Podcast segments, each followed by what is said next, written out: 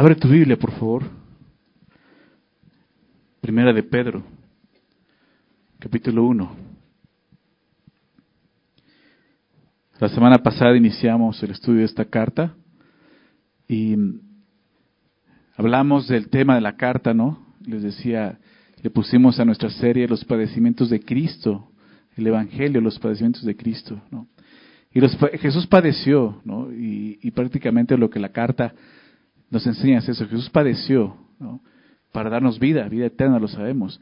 Pero esa vida eterna que comienza aquí en la tierra cuando conocemos al Señor, cuando le entregamos nuestra vida, cuando nacemos de nuevo, implica también seguir sus pasos. Y implica también eso, padecer por su causa. ¿no? Y en el contexto de lo que estaba pasando en, esta, en este grupo de creyentes a los que le escribe el apóstol Pedro, eran hombres, mujeres que por su fe ya estaban padeciendo en esa época seguramente por, por la mano de Nerón, ¿no? Recuerdan esa gran persecución que hubo en la iglesia primitiva, la, la, de las primeras grandes persecuciones que fueron muy sangrientas, ¿no?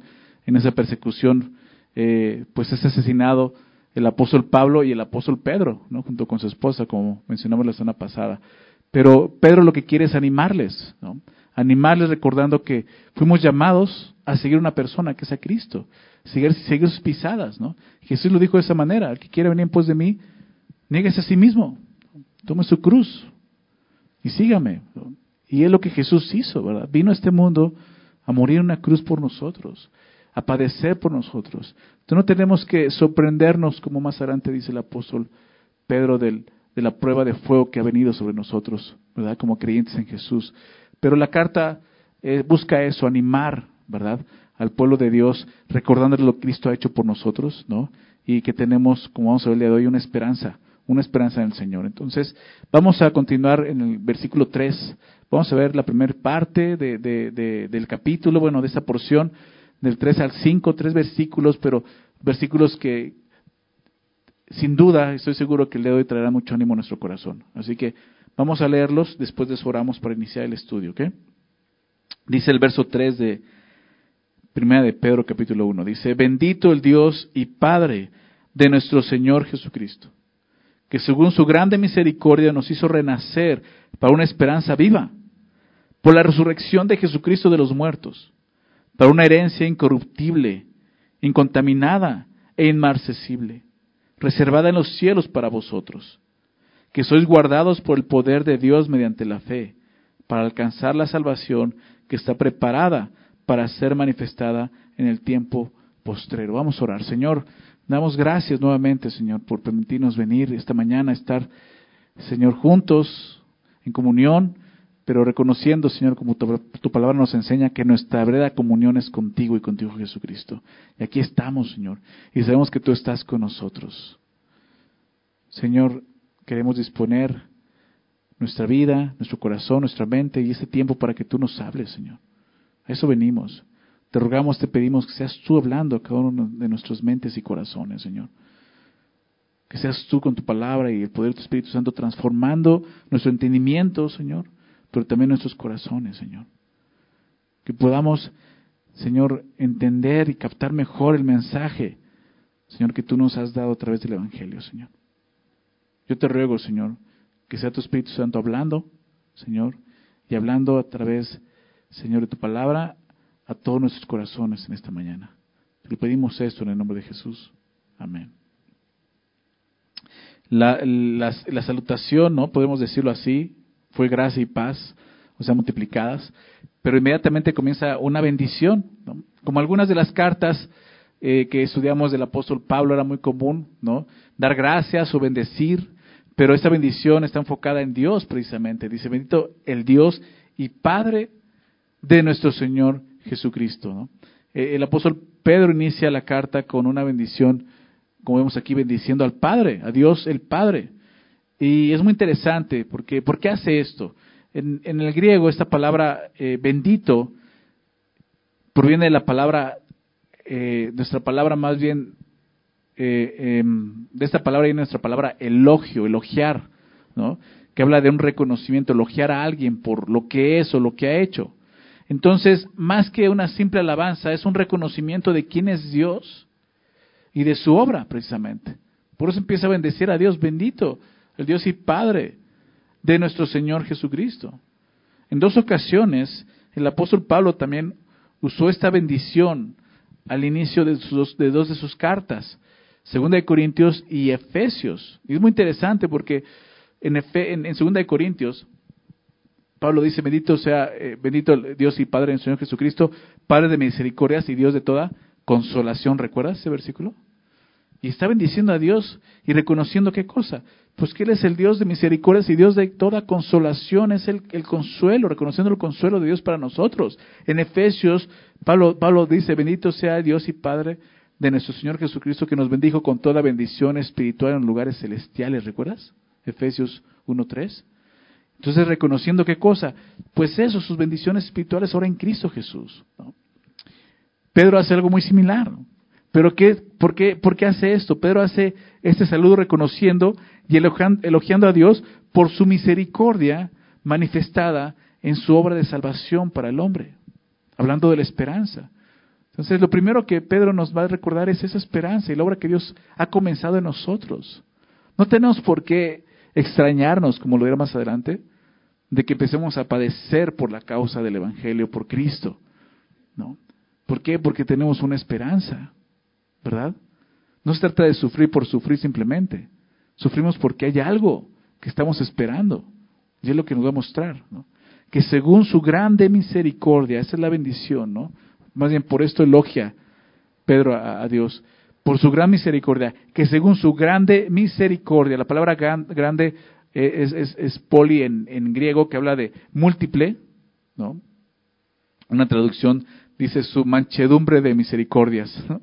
O sea, eso, sus múltiples misericordias, su grande misericordia la traduce la Reina Valera.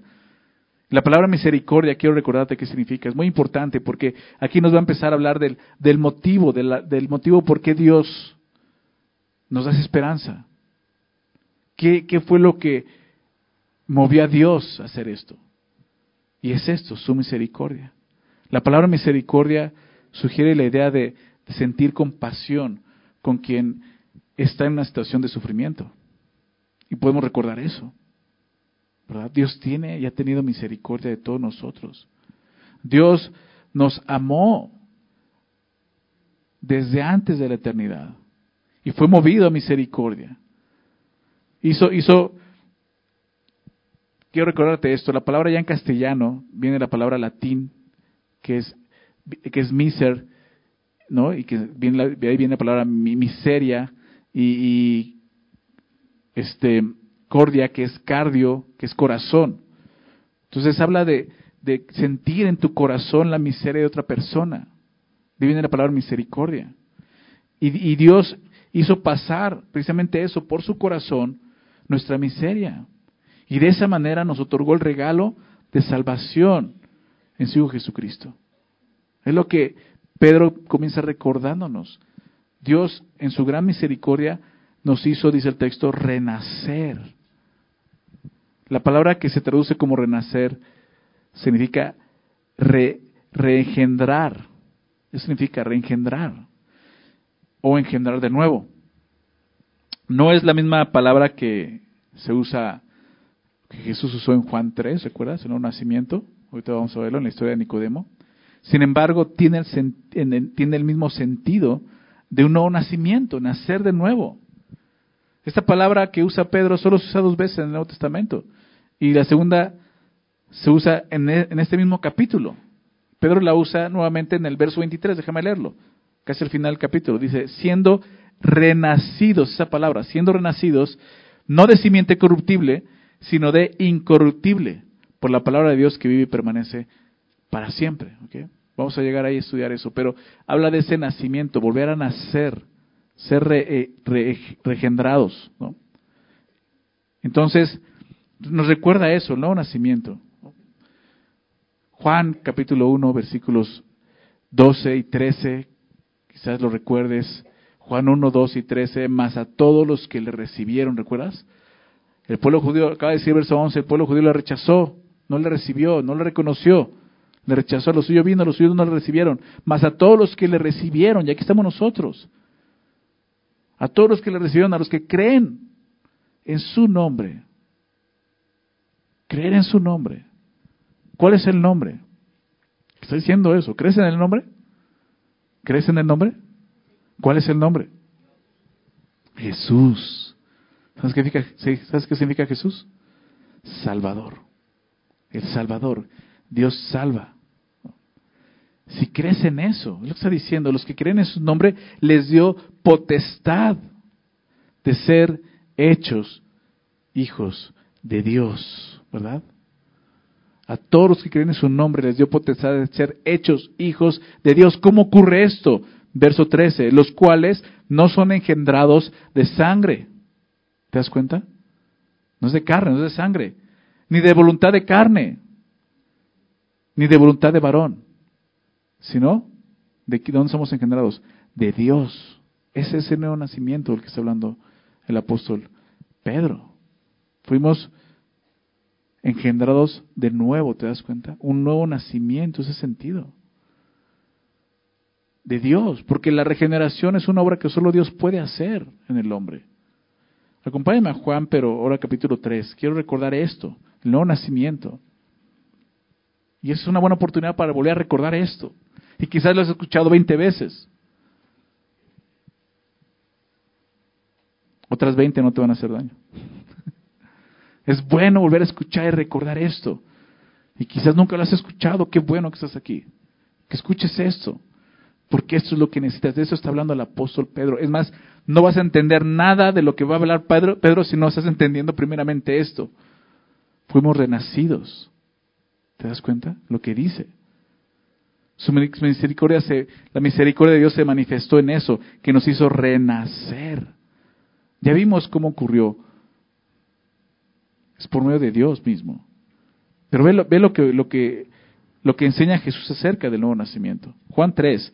La historia comienza con un hombre llamado Nicodemo. Si lo has escuchado, un hombre, dice ahí en, el capítulo 3, versículo 1, que era un hombre que se llamaba Nicodemo y que era principal entre los judíos. Seguramente pertenecía eh, al, al, grupo de los líderes judíos los fariseos, a lo mejor, seguramente, dice que este vino a Jesús de noche, no viene de día, viene de noche porque quizás no quiere que lo, lo ubiquen con Jesús, que lo vean con Jesús, viene de noche y le dice rabí, significa maestro, ¿no? Él solamente lo está reconociendo como maestro, y, y, es triste porque mucha gente el día de hoy comete ese error de ver a Jesús solamente como un simple maestro, pero Jesús es más que, es más que un maestro, era llamado maestro pero era más que un maestro.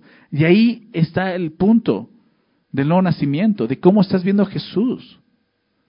Un día Jesús le pregunta a sus discípulos, ¿quién dice los hombres que soy yo? ¿Recuerdan? Unos dicen que eres eh, eh, Juan el Bautista, otros dicen que eres el profeta, que iba, iba a venir. Y Jesús se voltea y les dice, ¿y ustedes quién dicen que soy yo? Porque eso es lo más importante, ustedes. ¿Tú qué dices quién es Jesús?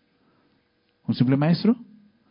Pedro, Pedro, este hombre, le dice, tú eres el Cristo, el Hijo de Dios viviente. Cuando Jesús pregunta eso, él es el único que responde y dice, tú eres el Cristo, el Hijo del Dios viviente. Y Jesús le dijo, bienaventurado eres Pedro, porque esto no te lo reveló carne o sangre, sino mi Padre que está en los cielos. ¿Recuerdas eso? Es la revelación de quién es Dios. Y ahí está la salvación, ver a Jesús como realmente Él es, el gran Salvador. Nicodemo dice, eres un maestro, rabí. Sabemos que has venido de Dios, verso 2, como maestro, ¿te das cuenta? Como maestro. Porque nadie puede hacer estas señales que tú haces si no está Dios con él. ¿Cuántas señales? Estamos estudiando Mateo y vemos eso. Todas las señales que Jesús hizo apuntaban al Mesías. Soy el Mesías. Jesús vino gritando, soy el Mesías. Y el pueblo es un maestro. O sea, lo mucho. Porque muchos decían es un blasfemo, ¿verdad? Nicodemo dice, maestro. Entonces Jesús va al grano, ¿verdad? O sea, Jesús ve la necesidad de este hombre y le dice, verso 3, y la necesidad de todo hombre es esta.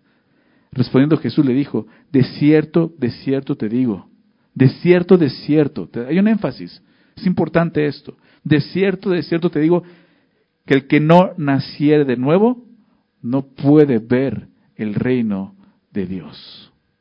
Hay una condición para ver y pertenecer al reino de Dios. ¿Cuál es? Un nuevo nacimiento. El nuevo nacimiento del que está hablando el apóstol Pedro.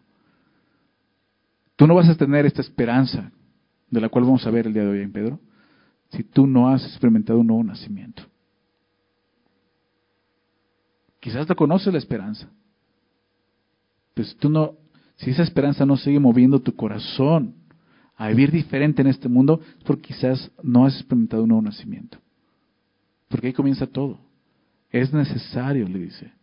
Es necesario. Fíjate, Nicodemo le dijo, ¿cómo puede un hombre nacer siendo viejo? ¿Puede acaso entrar por segunda vez en el vientre de su madre y nacer? Respondiendo Jesús, respondió Jesús, le dijo, de cierto, de cierto te digo, que el que no naciere de agua y del Espíritu no puede entrar en el reino de Dios. Jesús le empieza diciendo, espérame, espérame, no, no, no, no, no, es un nacimiento diferente. No es que por segunda vez entres al vientre de tu madre y nazcas, es un nacimiento diferente. Lo que ha nacido de la carne, carne es, y lo que ha nacido del Espíritu, Espíritu es, ¿ok? Es lo que le dice. Entonces explica esto. Él, dice que no naciera de agua y del Espíritu, son esos dos nacimientos. Y lo explica. Uno es carnal, por voluntad, digamos, de, humana, ¿no? y la otra es espiritual. Se trata de nacer en el Espíritu. No te maravilles, le dice. Jesús, verso 7, de que te dije, os es necesario nacer de nuevo. No te maravilles, le dice Nicodemo. Nicodemo debe de saber esto. Jesús le dice, no te maravilles. El viento sopla de donde quiere y oye su sonido, mas ni sabes de dónde viene ni a dónde va. Así es todo aquel que es nacido del Espíritu. O sea, no es, no es algo que tú puedas ver, o que se pueda ver. Solo que se percibe cuando ves una persona nueva, una persona que vive diferente. El viento no lo puedes tocar, pero ves, ves su efecto, ¿verdad? Sientes el efecto. Ves cómo puede mover un árbol. Dice, así es aquel que nace de nuevo. Respondió Nicodemo y le dijo, ¿cómo puede hacerse esto? Esa es la gran pregunta, ¿cómo puedo nacer de nuevo? ¿Verdad? Es lo que estaba preguntando, ¿cómo se puede hacer esto? Jesús le dice, ¿Eres tú maestro de Israel y no sabes esto? O sea, da por hecho, tú deberías de saberlo. Tú deberías de estarlo enseñando. Esa es la ignorancia de Israel. Y la ignorancia de, de, muchos el día de hoy en el pueblo de Dios. Muchos cristianos no entienden ni siquiera esto. Bueno, dicen cristianos, pero realmente no lo son.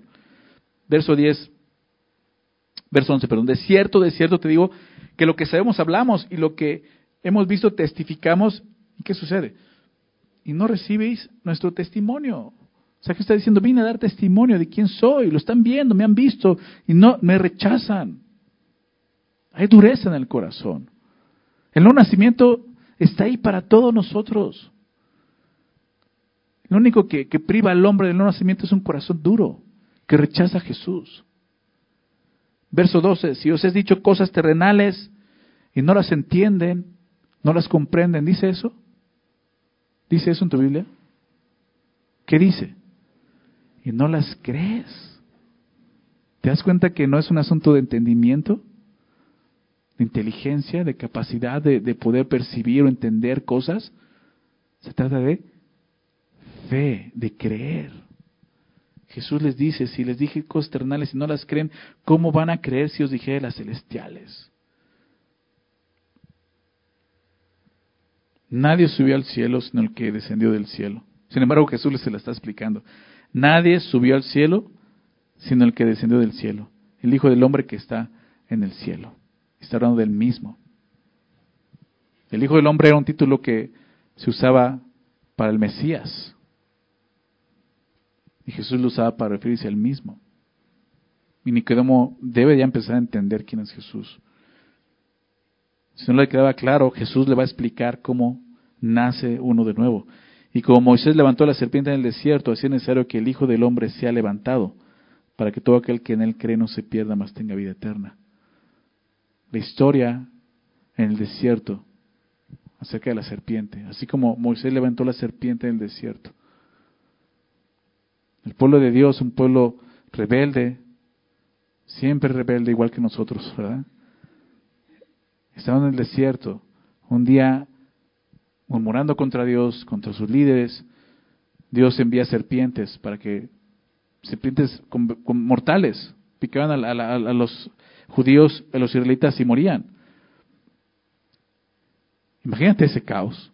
Ellos van inmediatamente a Moisés y le piden, Moisés intercede por nosotros, estamos muriéndonos. Y Moisés va con Dios y Dios le dice, está bien, vas a construir una serpiente de bronce, la vas a levantar en medio del campamento. Y todo aquel que, que sea mordido por las serpientes y voltea a ver a la serpiente de bronce, no va a morir, va a vivir. Y así hizo Moisés.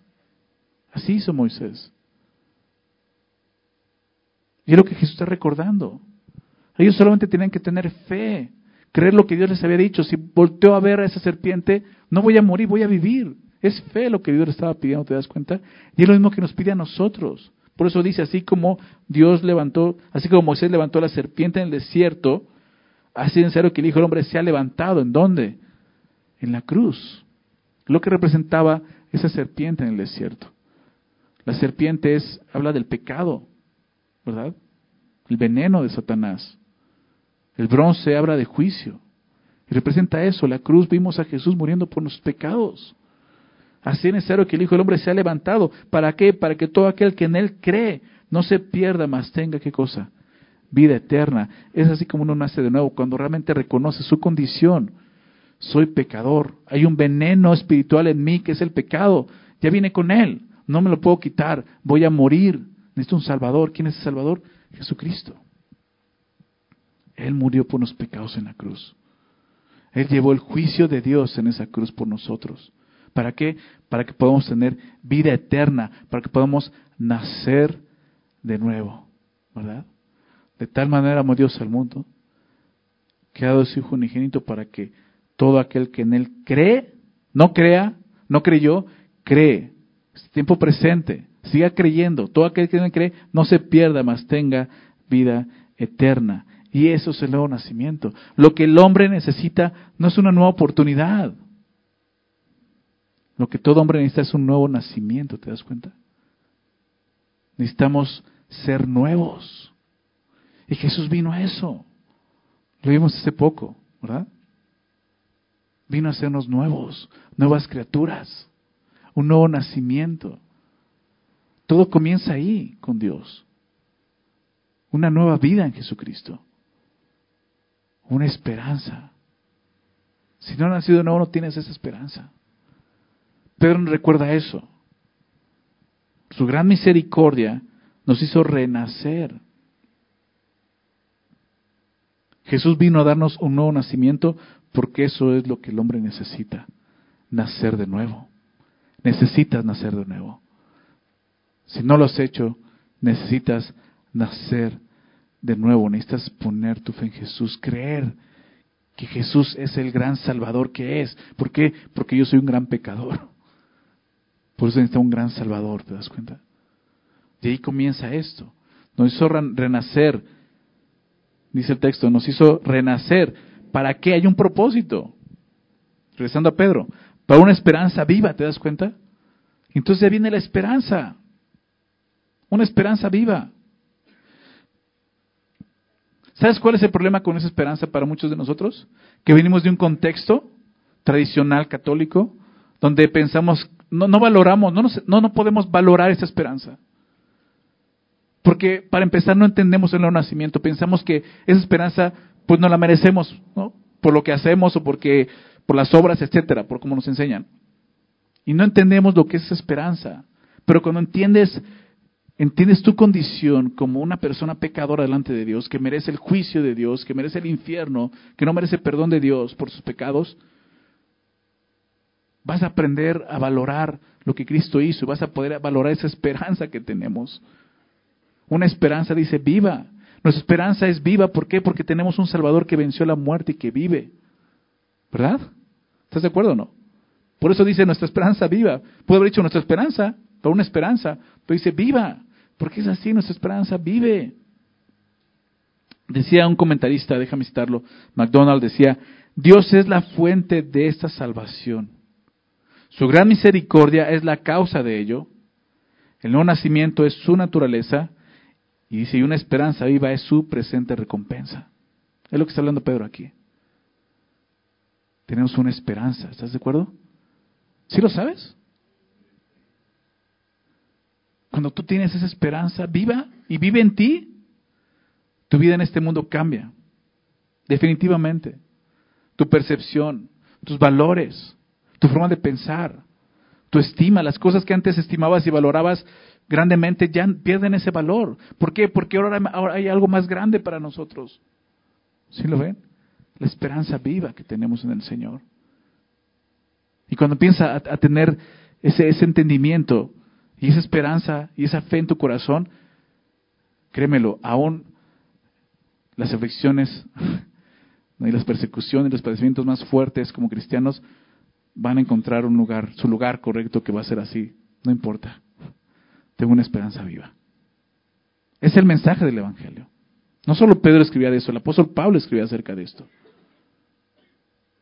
Una esperanza viva. ¿Por qué tenemos esta esperanza? ¿Por qué está viva?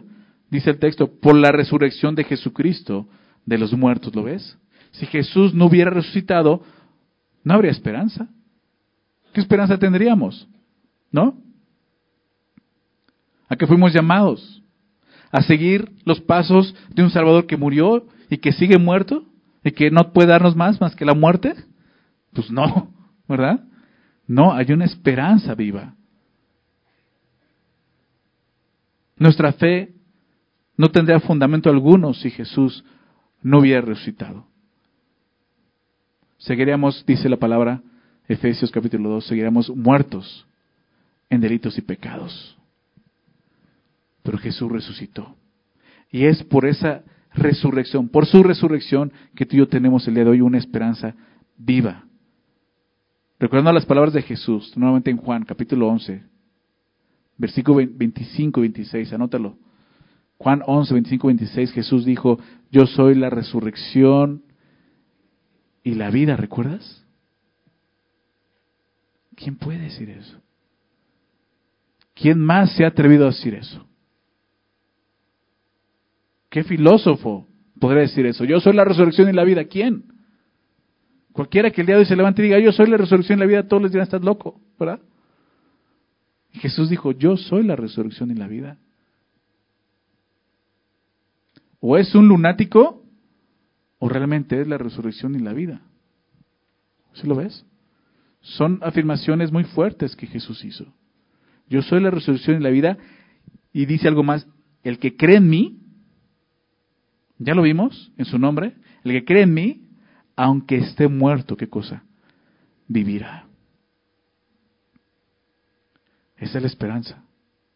Aunque esté muerto en delitos y pecados, vivirá. Y todo aquel que vive y cree en mí, verso 26, no morirá eternamente. Todo aquel que vive y cree en mí, no morirá eternamente. Jesús pregunta, ¿crees esto? Se lo preguntó a Marta o a María, no recuerdo cuál de las dos. Pero te lo pregunto a ti, Dios te pregunta a ti, ¿crees esto? ¿Crees que Jesús resucitó, que Él es la resurrección de la vida, que si estás muerto puede darte vida? Amén, ¿no? Tienes una esperanza viva. Porque has creído en esto. Por la resurrección de Jesucristo de los muertos. Versículo 4 de Pedro. Otro propósito. Para una herencia incorruptible, incontaminada e inmarcesible. Entonces nos hizo renacer para una esperanza viva y para una herencia incorruptible. Tenemos una esperanza y parte de esa esperanza es, es esta herencia. Una herencia que dice incorruptible, incontaminada e inaccesible. El no nacimiento trae eso, una herencia para nosotros. Una herencia. Creo que todos conocemos lo que es una herencia. Más bien entendemos, ya como conocerlo, no, quisiéramos, ¿no? Todos en algún momento en, sobre todo de niños soñamos con eso, ¿eh? que pareciera por ahí un tío rico allá en un país muy lejano, muy lejano, con un castillo y que de repente muriera y nos dejara una herencia muy grande, ¿verdad? ¿No soñaste con eso? Películas, ¿verdad? Eso es lo que nos enseñan las películas. Pues, ¿qué crees? Ya se te hizo. Pero no es un tío, es Dios. Es Dios que a través del nuevo nacimiento nos ha dado una herencia ¿Y qué herencia? No es, una herencia terrenal. No es una herencia terrenal. Es una herencia que recibimos como hijos de Dios. El apóstol Pablo escribe en Gálatas 4, verso 7. Gálatas 4, 7. Así que ya no eres esclavo. Antes éramos esclavos, esclavos del pecado. Dice, ya no eres esclavo, sino hijo. A través de la fe en Jesús, a través del nuevo nacimiento, ya no eres esclavo, sino hijo. Y si hijo, nos recuerda esto, también eres heredero de Dios. Heredero de Dios, ¿por medio de quién? De Cristo. Es la herencia que recibimos no por nosotros, no por nuestros méritos, es porque Él es el Hijo de Dios y nos hemos identificado con Él. Y ahora somos, dicen en otro texto, déjame citar los Romanos 17, 8, 17, perdón, Romanos 8, 17, y si hijos, y si hijos, somos también herederos. Es la doctrina. Pablo lo tiene muy claro. Somos hijos de Dios, que eres heredero. Y si hijos, también herederos, herederos de Dios y coherederos con Cristo. Pero dice algo más, si es que padecemos juntamente con Él. ¿Te has identificado con Cristo? De eso está hablando Pedro, de eso va a hablar la carta.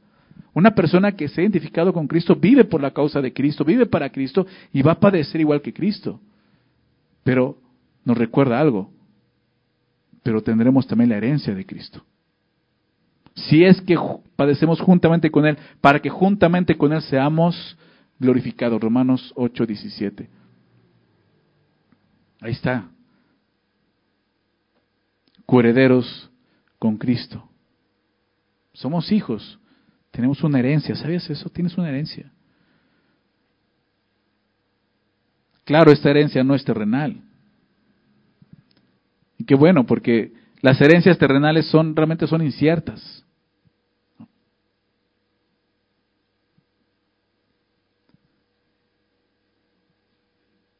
O sea, al final ni siquiera te lo puedes llevar, lo sabemos. Las cosas materiales de este mundo, aun si tuvieras ese tío, apareciera y te da un castillo y todo eso, ¿qué crees? No te lo vas a llevar. Va a ser temporal. Si es que no te lo roban, ¿no? Si es que no lo pierdes en el banco, ya sabes que de repente pasa, ¿no? Ya te vaciaron tu cuenta. O sea, son cosas inciertas, pero nuestra herencia celestial está asegurada. Es segura. Pedro da tres características importantes de la herencia del cristiano. ¿Te diste cuenta? Dice ahí, una herencia, número uno, incorruptible. Número dos, incontaminada. Y tres, inmarcesible. ¿Qué significa esto? Incorruptible significa imperecedero que nunca puede corromperse o deteriorarse. Eso significa. Esta prueba de muerte, algunos lo dicen así. Nos muestra su indestructibilidad. No se puede destruir. ¿Te das cuenta? Pues te decía, las, herencias terrenales son inciertas. Las puedes tener hoy, el día de mañana ya no están. Pero esta dice, no se puede destruir. Número dos, incontaminada. Esto significa que está libre de contaminación. Esta herencia está en perfecta condición, sin defecto, sin tacha. Nada puede contaminarla. Nada puede contaminarla. No hay forma de que sea contaminada. Nos recuerda mucho, eh, leía un, un, escritor y me llama mucho la atención cómo identificaba esto con, el pueblo judío. Porque recuerdas que ellos tenían una herencia cuando salieron de Egipto. ¿Cuál era su herencia? ¿Recuerdas? La tierra prometida, ¿no? Es una promesa que Dios les dio. Ellos tienen esa herencia. Y dice, esa herencia era así, incorruptible. Porque Dios les había dado esa promesa, indestructible. Nadie podía quitársela. Ellos lucharon contra, contra naciones por esa herencia, ¿verdad? Pero nadie se la quitó, Dios se la dio porque quien luchaba era Dios con ellos, Dios se la estaba dando. No estaba segura por ellos, estaba segura por Dios, ¿te das cuenta? Y luego dicen contaminada igualmente. Llegaron a una nación que está contaminada con ídolos, pero ni siquiera eso les quitó la herencia. Igual con nosotros. Nada puede contaminar esa herencia.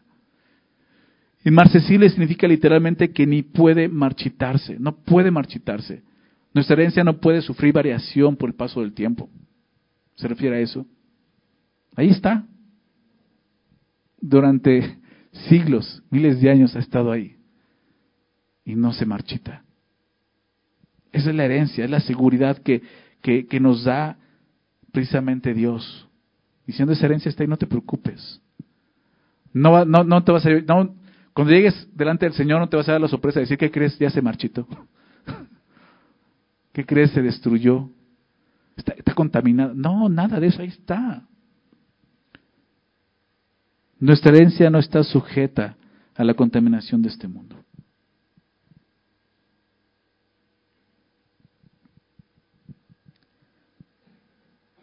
Jesús lo dijo de esta manera, no se hagan tesoros en la tierra, ¿verdad? Donde el ladrón hurta, haz tesoros en los cielos. No está seguro. Es esa herencia, dice, dice Pedro, reservada, ¿en dónde?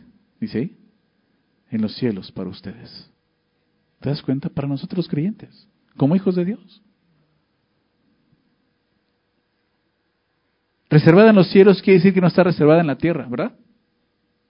¿Sí te das cuenta de eso? El apóstol Pablo también escribió a los colosenses, Colosenses 1, verso 5, acerca de esto. Fíjate lo que dice, Colosenses 1, 5 dice, a causa de la esperanza que os está guardada en los cielos, la cual ya habéis oído por la palabra de verdad del Evangelio. Pero fíjate lo que dice lo mismo, la esperanza que os está guardada en los cielos. Y pero dice reservada en los cielos. Está ya en los cielos, no está aquí. ¿Ok? Está guardada, decía, decía un comentarista también, me gustó. Decía, está guardada en la caja fuerte del cielo para el Hijo de Dios. Ahí. O sea, ahí ningún ladrón va a poder robarla. Nadie puede abrir esa caja fuerte más que Dios. Está bien guardada lo que dice. Esa esperanza reservada en los cielos, ¿de qué se trata? Dice en los cielos. Y estoy seguro que Pedro recordaba las palabras de Jesús y, la historia que, hemos hablado anteriormente en Juan, Juan 14. ¿Recuerdas? Acompáñame ahí, Juan 14, por favor. Recordando esto, lo que Jesús les enseñó y les dijo. Después de que, de que Jesús les está despidiendo de ellos,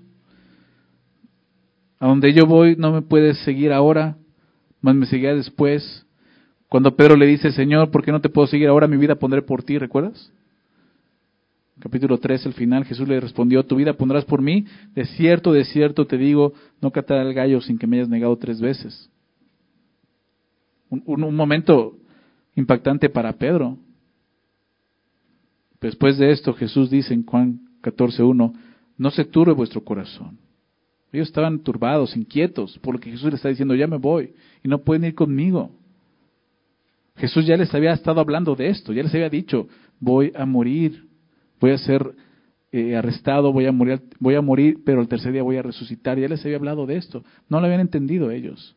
Jesús está despidiendo, diciéndoles, ya me voy. Ustedes no me pueden seguir ahora, pero me sigan después. No se tubre su corazón. Creen en Dios, crean también en mí. Jesús les dice esto. Crean lo que les estoy diciendo, crean en quién soy, lo que vine a hacer. En la casa de mi Padre, dice, muchas moradas hay. Es parte de la esperanza. En la casa de mi Padre muchas moradas hay. ¿Dónde es la casa del Padre? Es el cielo, ¿verdad? Ahí mora Él. Dice, hay mucho lugar, muchas moradas hay. Si así no fuera, yo lo hubiera dicho. ¿Verdad? Esa es la esperanza de la que estamos hablando. Esa es la herencia de la que estamos viendo.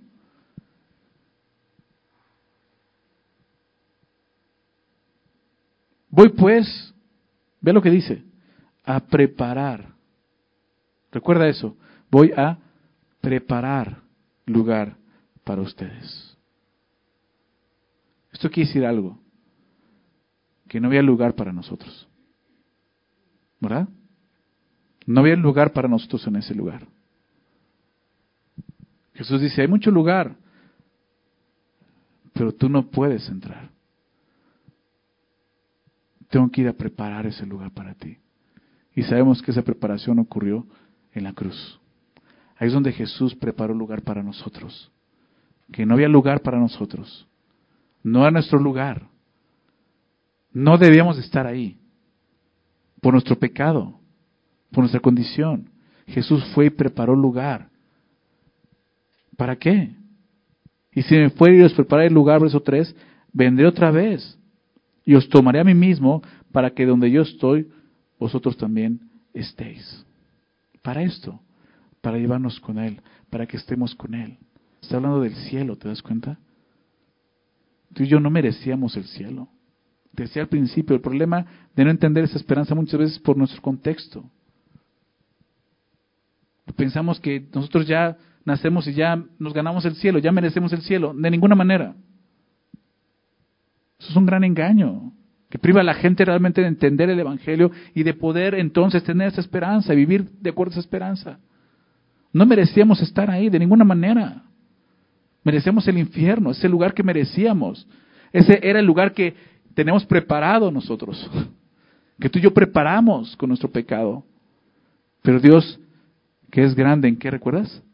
Misericordia. Vio nuestra condición miserable y fue movido a misericordia. ¿Qué hizo? Envía a su Hijo a morir por nosotros en la cruz, tomando nuestro lugar, para darnos un lugar que Él ganó, que Él merecía. El cielo, estar con Él. Eso es el Evangelio. Y eso da una esperanza grande para todos nosotros.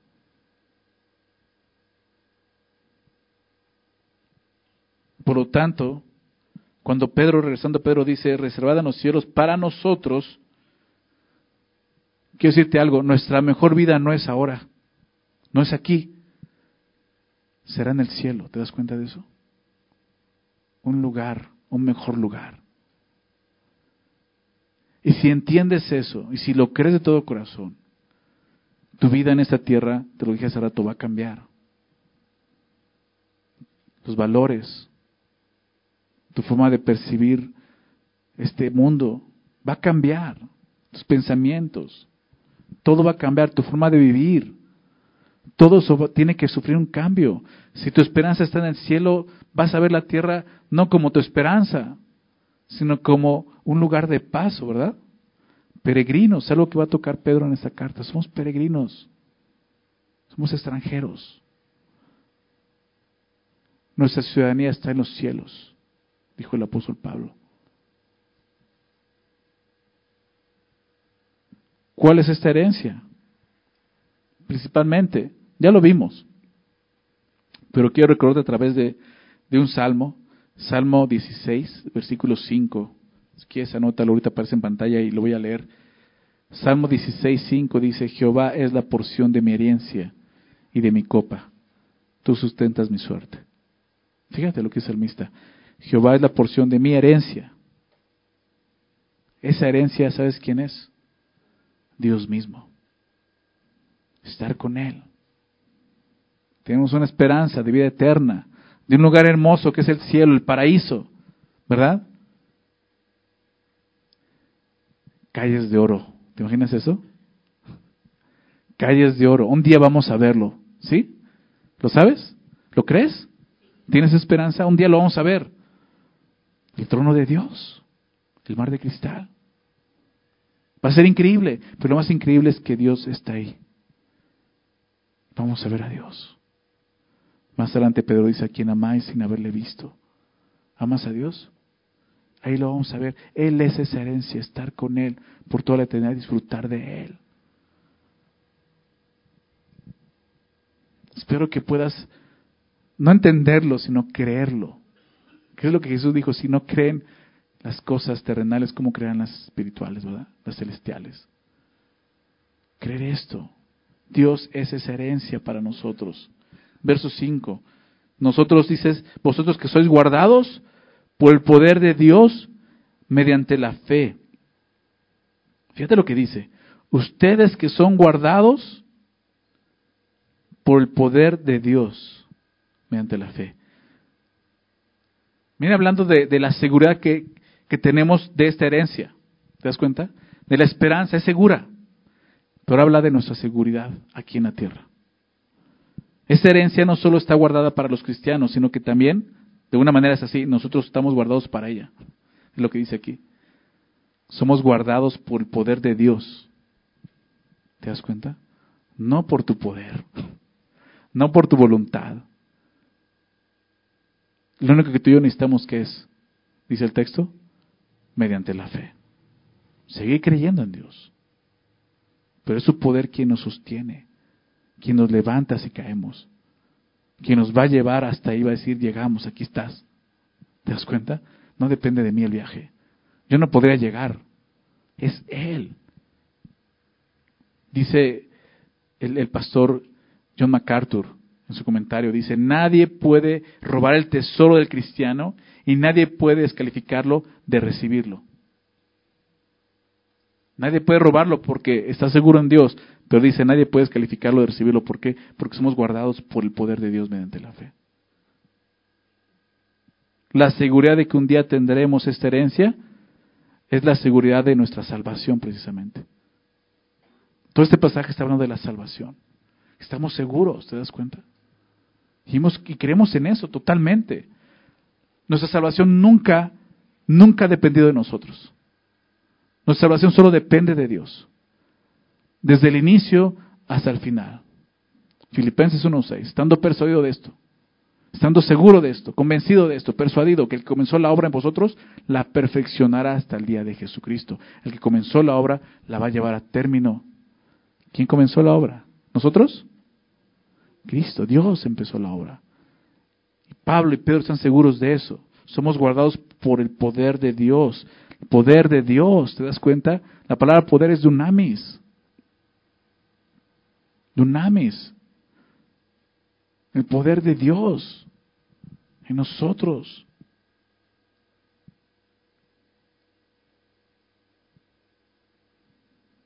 Esa seguridad solo depende de Dios como vimos de su divino poder.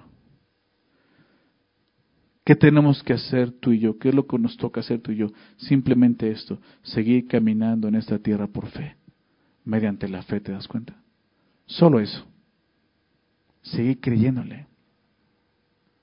Por eso te hice énfasis cuando dije, porque de tal manera amó Dios al mundo, que ha de su Hijo unigento para que todo aquel que en él cree, ¿te acuerdas que decía, cree, no, no creyó, o crea, presente, cree, seguir creyendo. Es el énfasis de la fe en el Nuevo Testamento. Déjame citar esto, Romanos 1.17.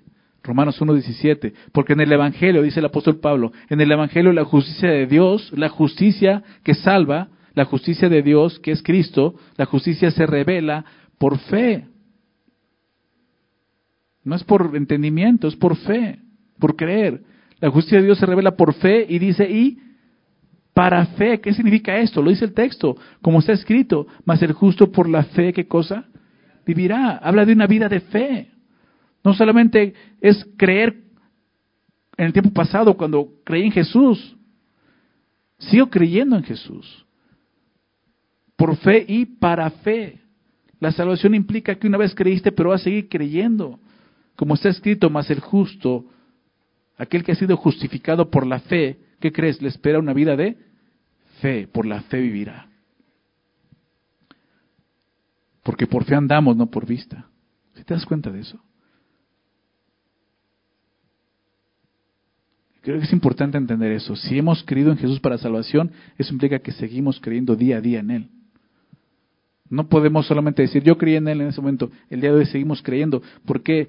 Porque es mediante la fe que Dios obra su poder y nos asegura esto seguir caminando por fe y creyendo en Dios. La fe realmente es ese medio que nos acerca a Dios. Dice mediante, y habla de eso, un medio, un canal, mediante la fe. Por gracia sois salvos, ¿verdad? ¿Por medio de qué? De la fe. Por gracia sois salvos por medio de la fe. Es de ustedes. La salvación no es de nosotros, es un don de Dios, no por obras para que nadie se gloríe. Somos salvos por medio de la fe. Somos salvos por gracia, por medio de la fe. Es el conducto. Lo que nos ayuda, te decía, acercarnos a Dios y nos ayuda a vivir vidas que agraden y glorifiquen a Dios. Dice por último el verso 5 de Pedro. Sois guardados por el poder de Dios mediante la fe para alcanzar la salvación que está preparada para ser manifestada en el tiempo postrero. ¿Te das cuenta? Para alcanzar qué cosa? La salvación. Y dices, pues no somos salvos ya. Sí, pero no. Creo que también tenemos que entender este concepto, el, concepto de salvación en el Nuevo Testamento, como se describe y es, lo que tiene aquí en mente el apóstol Pedro también. La salvación implica tres pasos, digámoslo así. Hemos hablado muchas veces acerca de eso y es importante que lo entendamos. Justificación, santificación y glorificación. Todo eso es salvación. El error es pensar que solamente la justificación es salvación. No, ahí e inicia la salvación. Cuando somos justificados. Pero en, eso, en ese momento empieza un proceso de santificación que dura todo el tiempo que estemos aquí en la tierra después de haber recibido a Cristo. Eso es santificación. Y después de ese proceso viene el acto de glorificación. Estemos en la gloria con Dios. Ahí se habrá culminado todo el proceso de salvación. Justificación, hemos sido salvados, tiempo pasado, de la pena del pecado, de la condena del pecado. Jesús muere por nosotros, pagando por nosotros. Santificación, somos salvados, tiempo presente, del poder del pecado, día a día, por medio de la fe. Y por último, glorificación, seremos, tiempo futuro, salvados de la presencia del pecado cuando estemos con el Señor. Y a eso se refiere el apóstol Pedro, para alcanzar la salvación que está preparada para ser manifestada en el tiempo postrero, o sea, en la glorificación. Pero la salvación ya la estamos viviendo nosotros. ¿Verdad? De momento en que creímos en Jesús estamos experimentando esto. La salvación Déjame leerlo nuevamente, pon atención. Para alcanzar la salvación que está, ¿qué cosa? Preparada. ¿Te acuerdas la palabra preparar? Jesús dijo, voy a preparar lugar para que donde yo estoy ustedes también conmigo. ¿Te das cuenta? Ya está preparado. ¿Sabes por qué?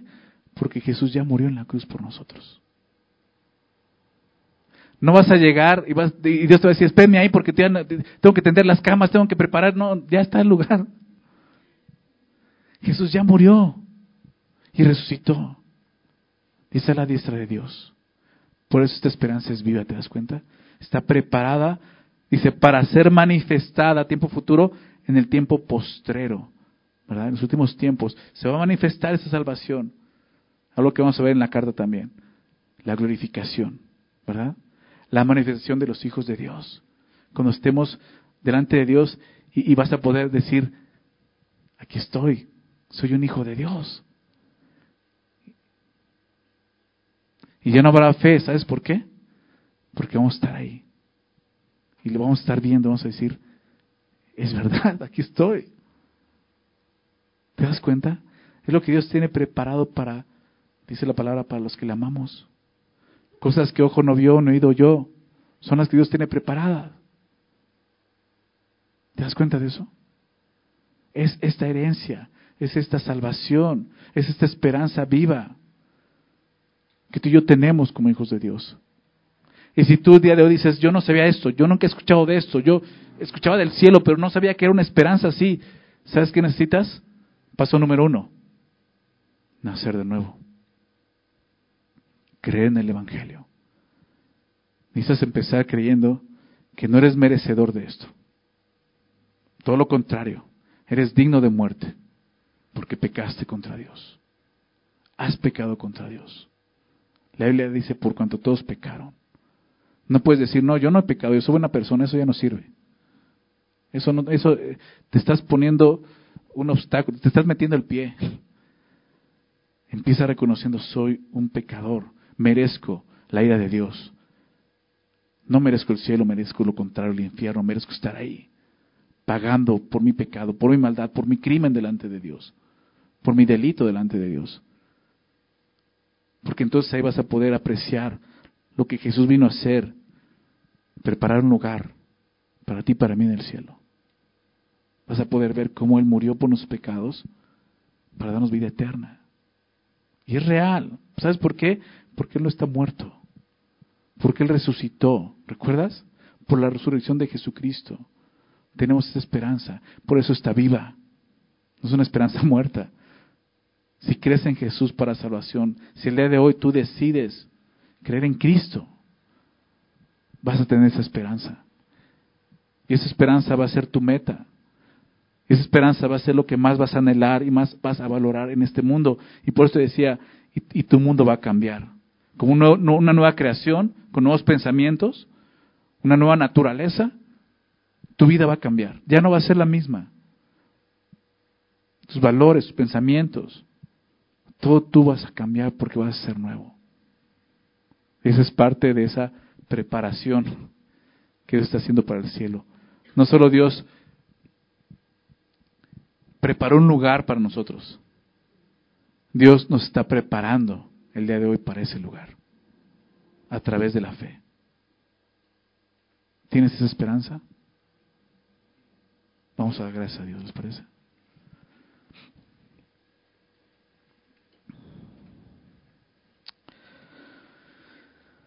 Señor, gracias, Padre. Gracias por recordarnos el día de hoy esto, Señor, la esperanza que tenemos, una esperanza viva, reservada en los cielos, preparada para nosotros los que hemos creído. Nada de eso, nada de eso hicimos nosotros. Todo lo has hecho tú, Señor. Padre, tú fuiste quien envió a tu Hijo a morir en esa cruz por nosotros. Nosotros ni siquiera muriendo en una cruz podíamos pagar por nuestro propio pecado. Era necesario, Señor, que pagaras un alto precio. Y como veremos más adelante, no fue con cosas corruptibles como oro y plata, fue con la sangre preciosa de tu Hijo como un cordero inmolado. Y hoy lo recordamos y te damos gracias por eso. Gracias por porque eso ha traído esperanza a nuestro corazón. Aún en medio de este mundo, Señor, un mundo lleno de maldad, Señor, de violencia, un mundo en el que muchas veces em, quisiéramos cambiar. Señor, en medio de este mundo tenemos una esperanza que muchos no tienen, Señor, muchos no tienen esa esperanza. Realmente no la tienen. Pero nosotros que hemos creído tenemos una esperanza que está segura, como vimos, y no segura por nosotros, sino por ti, Señor. Es una herencia, como veíamos, incorruptible, incontaminada, inmarcesible, Señor. Reservada en los cielos para nosotros. Gracias, gracias, gracias, Padre. Definitivamente esto, esto nos anima, Señor. Y aunque estemos pasando por padecimientos, aflicciones en este mundo por llevar tu nombre, esto nos anima, Señor. Porque hay algo más. Hay algo más después de esta vida, lo sabemos, Señor. Hay una esperanza que está viva. Porque Jesús vive. Y un día lo veremos y estaremos ahí, Padre. Gracias, Señor, gracias. Ayúdanos a vivir, Señor, por fe y para fe. Ayúdanos a vivir, Señor, creyendo y abrazando esta esperanza sabiendo que tenemos una herencia en los cielos y esa herencia se trata de ti, Señor. Te amamos, Señor. Te amamos y aunque fallemos en esta tierra, Señor, tú eres quien nos guarda. Con tu divino poder tú nos sostienes y nos fortaleces. Porque tú quieres llevarnos hasta ese lugar.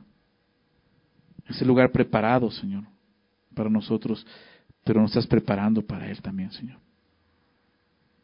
Gracias, Señor, por, por esta promesa, por esta esperanza que nos has dado, Señor, que nos anima, nos fortalece, Señor, nos consuela, nos ayuda a seguir adelante viendo por fe y para fe, Señor. Yo te ruego, Señor, que esa esperanza esté en todos los que estamos aquí en nuestros corazones, Señor. Presente día a día, Señor. Que podamos reconocer que esta tierra, Señor, no es nuestro hogar. Estamos aquí de paso. Tenemos un hogar en los cielos, Señor. Por toda la eternidad vamos a estar ahí contigo. Gracias, Padre. Te bendecimos en el nombre de Jesús. Amén.